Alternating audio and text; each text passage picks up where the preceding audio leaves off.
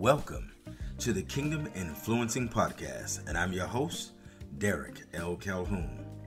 KIP, for short, brings you an exclusive look at the nature of humanity as we interface with culture and society in and out of our relationship with God. It explores the unique and contrasting position of having a biblical worldview versus a secular or societal worldview.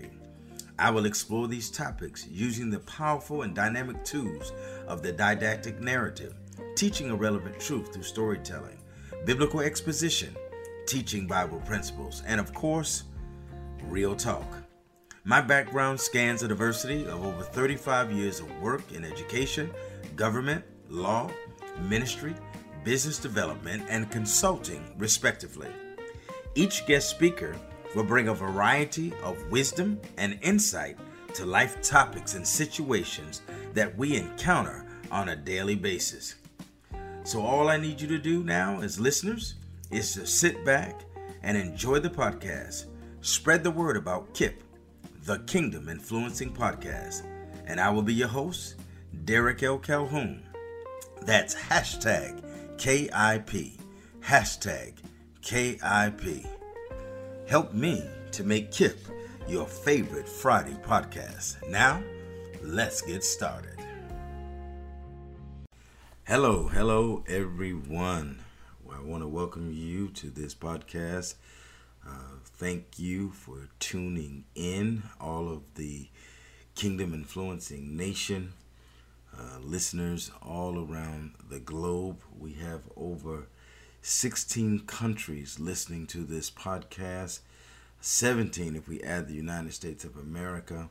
And I am very, very appreciative of the work that God is doing in the earth and the work that you're doing, uh, sending this podcast to your friends and colleagues, family around the globe.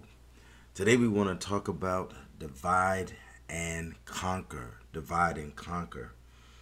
And it's a very polemical topic, and we're going to try to explore it on a uh, variety of levels. But I want to start simply with a story that my, my mother taught me, or an adage. I don't know if you want to call it a story, an adage, or lesson. But when I was very, very, very young, I would say uh, preteen, she pulled me up and she said this to me. And this is something that I will never forget. She simply said to me that there are good and bad in every race of people. And she spent time sharing this from a unique perspective, particularly since she was raised in the South. in uh, Alabama and in Georgia. And the funny thing about her raising in the South is that she actually experienced the Klan burning uh, crosses on her yard. But then, on the other hand, uh, when she transitioned to the state of Connecticut as a very young woman, she was domestic. She was a domestic for a Jewish family. And I remember their name. Uh, and they were uh, the Sidorskis, and they were very, very kind to my mother and gave my mother an opportunity to get a start in the state of Connecticut, and she would go on to own her own business as an entrepreneur. But uh, the point of the matter is, she taught me that, and in a backdrop, out of a backdrop that was contrary to even believing something of that nature. Matter of fact, when I was 16 years old, I was driving in Alabama, and uh, there was a, a seemingly a, what I thought was a police car behind me with a blue light, and uh, I pulled over on a very very dark road, and come to find out that it wasn't a police car, but it was actually a group of teenagers playing a prank with a police light. But nevertheless, when I got home, my uh, grandfather and my uncles gathered around the table and said to me, that I should never, ever, as long as I live, pull over on a dark Alabama road uh, for police, uh, that I was to drive them all the way to their home, and then they would address whatever situation or aid me in addressing whatever situation that uh, yielded the fact that I needed to be pulled over. So that's kind of the backdrop in which uh, my mother grew up. And uh, I've come to learn uh, many, many lessons in my life that there are good and bad people in every race. And I want to uh, make sure that even in this climate that we're in today, and we are in uh, some kind of a climate, uh, I'm thinking about Derek Chauvin and I'm thinking about the trial uh, and the things that have transpired since the conviction. But I remember uh, April 20th, 2021 uh, when Derek Chauvin was convicted on all the counts concerning the death of George Floyd. But the world, you got to understand something, the world waited with bated breath because as as overwhelming as this evidence was against Derek Chauvin, um, there was still a possibility that he might not be convicted. It's not uncommon in our country for atrocities to be committed against people of color in our society and nothing be done about it. A matter of fact, we can go all the way back to Jamestown and trace it here, you know, over 400 years of atrocities committed against the African American race. And um, it can make you feel some kind of a way.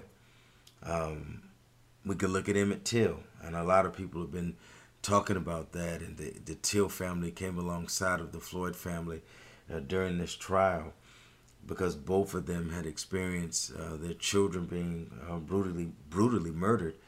Um, but if you don't know who Emmett Till is, he was a 14 year old boy who was from Chicago, at least the Chicago area. He was killed in Mississippi in 1955. I personally met members of the Emmett Till family, and I was able to hear how he was snatched from his bed with no address for his family who was helpless during this common practice in the South, and he was merely just visiting. He was accused of either whistling or, or winking or addressing a uh, store owner's daughter or a wife, I believe it was, um, in Mississippi. And when they came to get him that night, there was no justice, there was no adjudication. There was no due process. There was no advocacy. Just a system of Jim Crow violence that rampaged the South. An unrelenting oppression that uh, really got its roots in uh, deconstructionism uh, right after the Civil War. But um, here we are. That was 1955. 66 years later, we're still in a polemical situation as a community uh, pondering, you know, what's going to happen uh, in the event that if you are a person of color and you're pulled over, you wonder sometimes whether or not you're going to survive uh, a simple uh, traffic violation.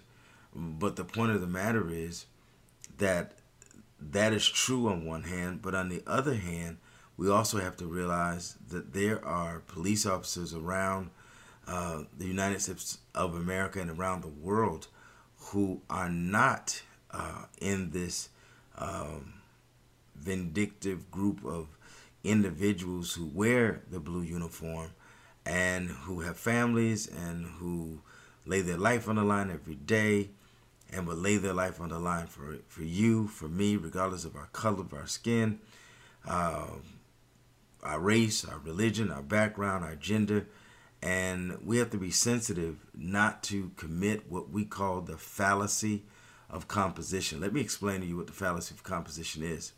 And I think this will help you, and it helps me, and it ties back into what my mother said.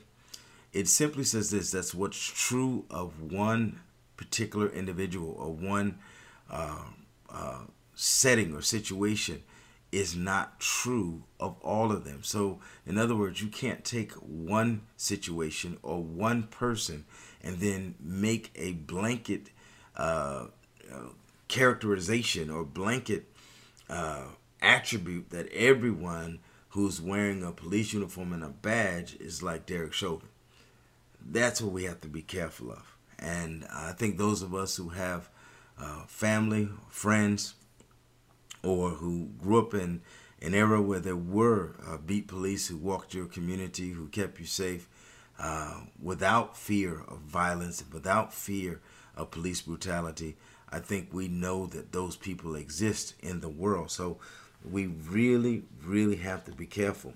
But here we are, 66 years later, and justice for black people in America uh, in the theater of our justice system is still a flip of the coin. We don't know which way it's going to go uh, with the shooting up in uh, Wisconsin, where the young man was shot six times in his back. that police officer was released. I don't know all the details, and many times we don't know all of the details. Um, but there are a lot of times where the evidence is just you know, how do you get in a police van in Baltimore, uh, Mr. Gray, and not come out alive? Uh, you know, there, there, there's a lot of uh, gray area there, and not no pun intended, no pun on words, no pun intended. But how does that happen? How does that happen that a young man gets pulled over for a traffic stop, uh, Daunte, and you can't perceive whether or not you have a Glock in your hand or a taser, and you've been on the force 26 years. So there are these inconsistencies in these stories, and sometimes inconsistencies in the way that people are dealt with. I've had an opportunity to watch a few videos, and I'm just going to talk today uh, from my heart. But I watched a few videos, and I saw one video where there was a, a white gentleman who was being arrested. He uh, over came the police officer and was literally beating a police officer, uh, another white officer, and uh, a black man came to the rescue of the uh, white police officer, subduing the white gentleman who uh, was, of course, attacking uh, the police officer, giving him all of the articles of, I think it was, I'm not sure if it was his uh, baton back, his, or, or what it was, but whatever he was using to subdue that man, the black man gave it back to the police officer, and then he was able to get the situation back under control. But the, the point I'm making is there was no violence there. There was another video I saw where, uh, again, a, a, white assailant uh, violently attacked police, uh, got out of his car. They're telling him to, you know, freeze and stop, and he just keeps coming and eventually uh, he gets in his car, uh, takes off, crashes into at least one, maybe two police cars, and uh, there was a violent altercation that took place, but he was never shot. He was he I believe he got arrested. I don't know how how long that uh, transpired. I don't think the video showed the end of uh, the situation. But the point of the matter is that he did more than enough uh, to be shot. I saw another video where the assailant, again another white young man, uh, took the beat the police. One police officer took his billy club, uh, uh, was beating the female police officer. Then he takes their car, and I'm abbreviating and just kind of getting to the point, but he takes the police car. The police get him at the door. He locks the door. No taser was drawn, no gun was drawn, and he drives off. So we there's definitely some inconsistencies, and and and and I know the statistics. I know the statistics. I've looked them up overall, and I don't know if a lot of a lot of people are aware of this, but there are more white men shot and killed by police officers than there are black men. But we're talking about statistically, we're somewhere between 11 to 14 percent of the U.S. population. So statistically, we are incarcerated more statistically. We are shot more uh, on on on an average as a smaller statistical universe, and and that bears witness, and that's a problem. Um, but I want you to look at something. I want us to stop for one minute because what I'm talking about is the narrative of what we see in America today. Uh, it's not a easy pill for anybody to swallow, particularly uh, people of color.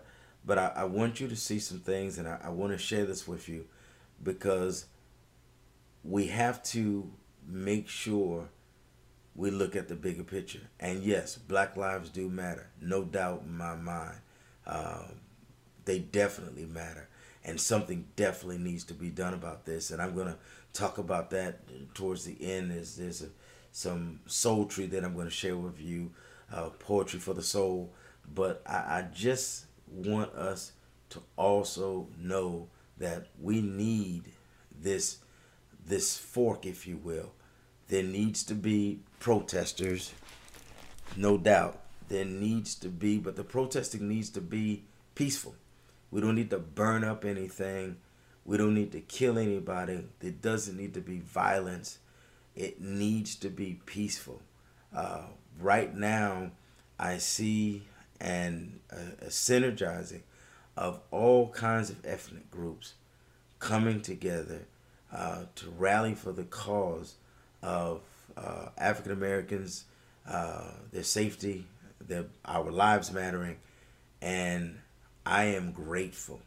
I am grateful. Uh, I, I don't think I've seen this many people uh, from this many ethnic groups come together.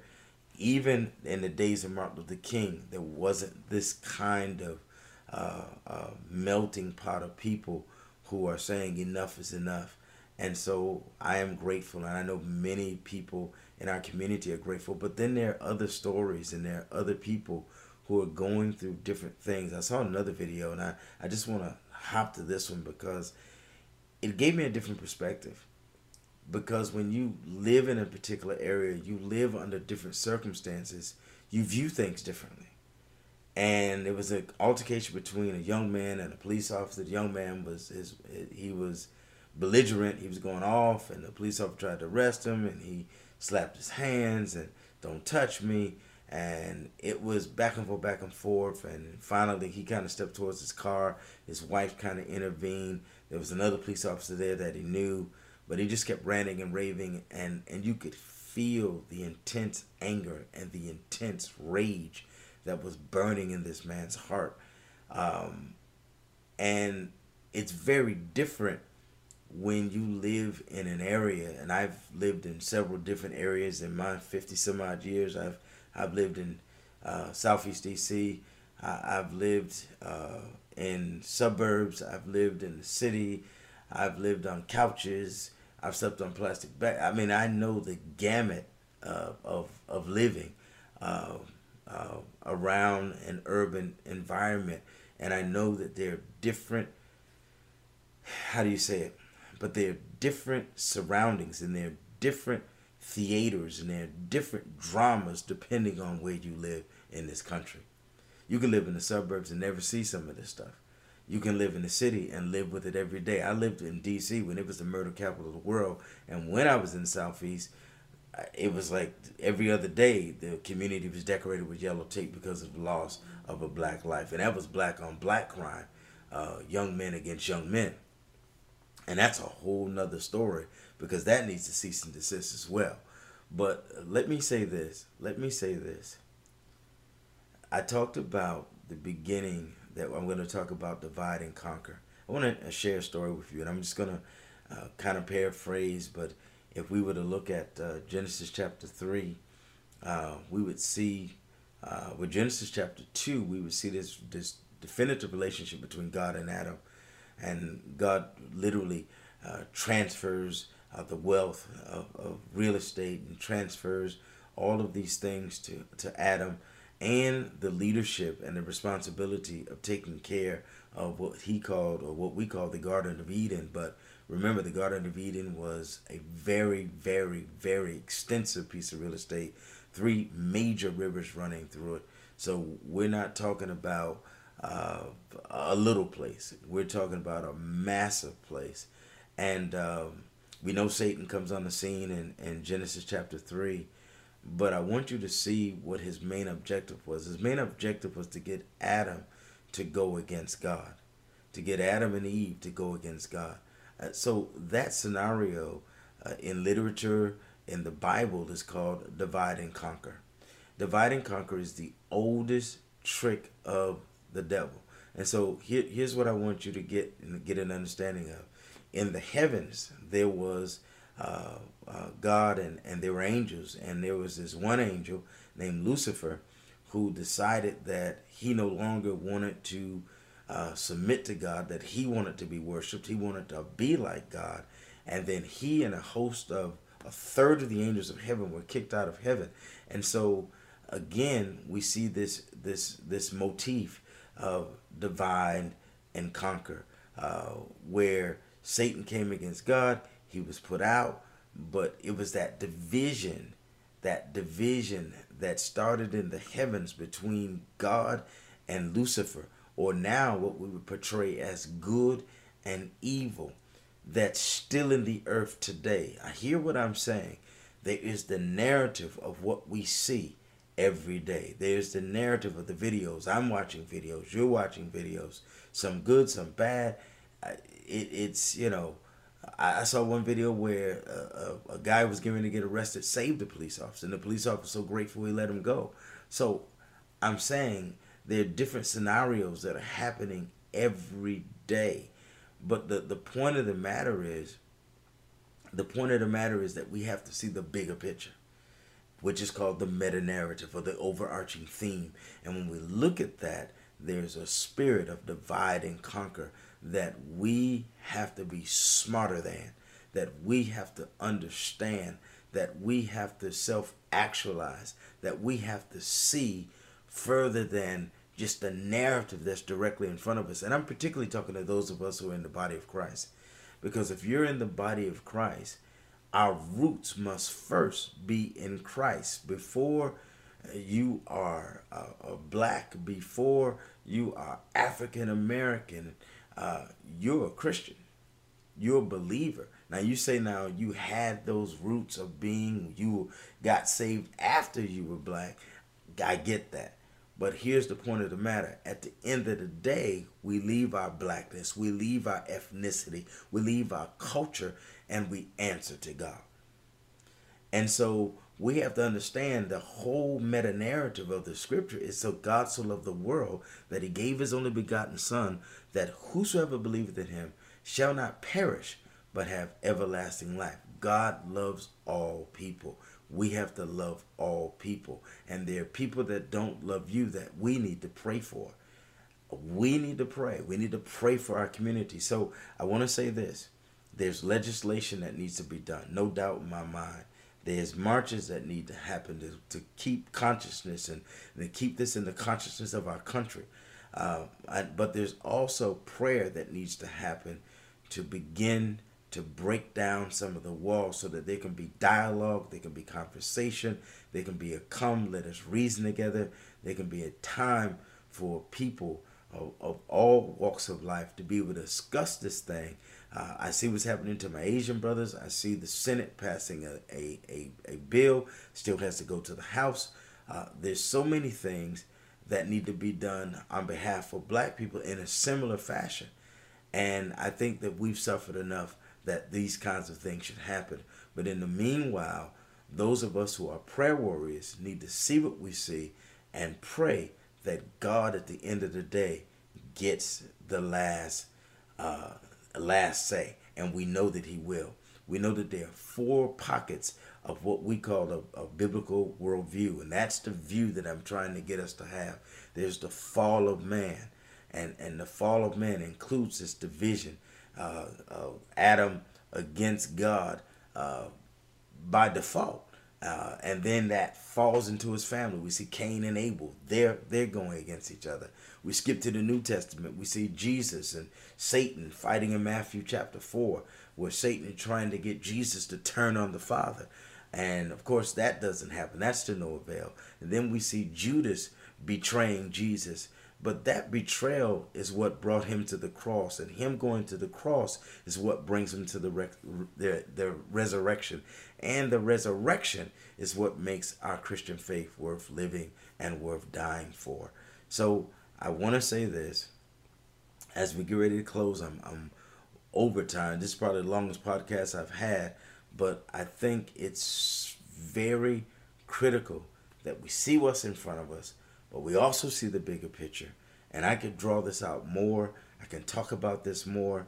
As you can see, I could probably talk about this for another uh, 30, 40 minutes, but I'm not going to do that. Uh, maybe I'll do another piece on this, and I, am really, really, really, really have uh, started writing a book. I need your prayers because uh, I need to finish that book about this very topic because I think it's something that we need to hear, we need to be sensitive to, and we need not be uh, blinded or spiritually bullied by the enemy. So let me read uh, this poem as I get ready to close the day. Uh, I call it Sultry, Poetry for the Soul. All right? And I just write these, and I, I've written many, but this is one that has been birthed out of what's going on today. This sultry is called a keg of dynamite. A keg of dynamite. With every errant shot that sounds off around the country, dynamite is being packed in a keg. The death of one child after another in minority communities with no resolve adds dynamite to the keg. The intensity of the pain in these communities is likened unto a fire. The fire burns with rage and retaliation in the eyes and hearts of these communities. Pretty soon, the keg of dynamite will spill over, leaving an ignitable trail. When the heat of rage, retaliation, and the pain of loss merge, a fire will burn that is almost unquenchable. Only justice will put this fire out, while injustice and a callous societal response will only intensify the fire. National legislation can begin to abate the power of the keg. Justice for everyone will assuage the rage and begin to heal the pain. Let's stop the violence before the keg explodes. I, I, say this to all of us here who are living in different places and are different statuses and in different walks of life to be sensitive to the walks of life of other people, to be sensitive to the plight of other people not to just use your life as the blanket of everyone else's life or our thinking as the blanket for everyone else's thinking because people have grown up in some very unsavory situations and some very difficult situations uh, where life and death is the order of the day as opposed to something they watch on TV. And so, how they deal with this may f- seem uh, uh, wrong to you, but in their daily situation, in their daily plight, in their daily blight, in their daily disenfranchisement, it feels like the only thing for them to do. And so, those of us who know that there are people out there feeling like this, we need to pray. We need to see the handwriting on the wall. Uh, we know legislation will help, but that's not the totality of this thing eventually we have to fall back and know that vengeance is mine, saith the Lord. God will right all of these things. Remember, I told you there are four things that give us a biblical worldview. One, an understanding of the creation story, the intended purpose of, of the Garden of Eden and, and Adam and Eve. Uh, second, understanding the fall of man, that we all sin and fall short of the glory of God. We all sin and fall short of the glory of God. Uh, three, understanding redemption, the fact that he sent Jesus Christ to die on the cross to redeem us from the penalty of our sins. He is the propitiation of our sins. He is an advocate for our sins, and he took on all of the sins of mankind so that we could have a right to live and not just live, but live in harmony one with another. Because when you get to heaven, the reality is there's no black and there's no white and there's no Latino, there's no Indian, there's no Asian heaven. There's only one heaven for a group of people who are the called out, who love God with their whole heart, mind, and soul, and have learned the construct of learning that loving their neighbor as themselves. And then finally, there is uh, what we call the reconciliation, where God will reconcile the earth unto himself and all the destruction and all the demise and all the racism and all the bigotry and all the sexism and all of the different isms that we see today will be destroyed and God's justice will be in place in the earth and in the heavens. So we have that to look forward to. Listen, I've enjoyed my time with you. Uh, thank you for indulging me. Uh, you've been listening to the Kingdom Influencing Podcast. I am your host, Derek L. Calhoun. I want to thank our sponsors today. I want to thank uh, Rep the Gospel, uh, one of our sponsors. Uh, you can, if you want to shop, uh, Rep the Gospel, urban wear, It's repthegospel.shop. Also, if you're considering taking up podcasting, you want to contact the Moments of Joy Podcast Academy. That's mojpodcast.com. You can learn how to podcast and do what God has called you to do in this season. Thanks again for joining us, all of you who are kingdom influencers and kingdom influencers around the world. Thank you for listening and thank you for your support. We'll see you again next week right here on the Kingdom Influencing Podcast. God bless.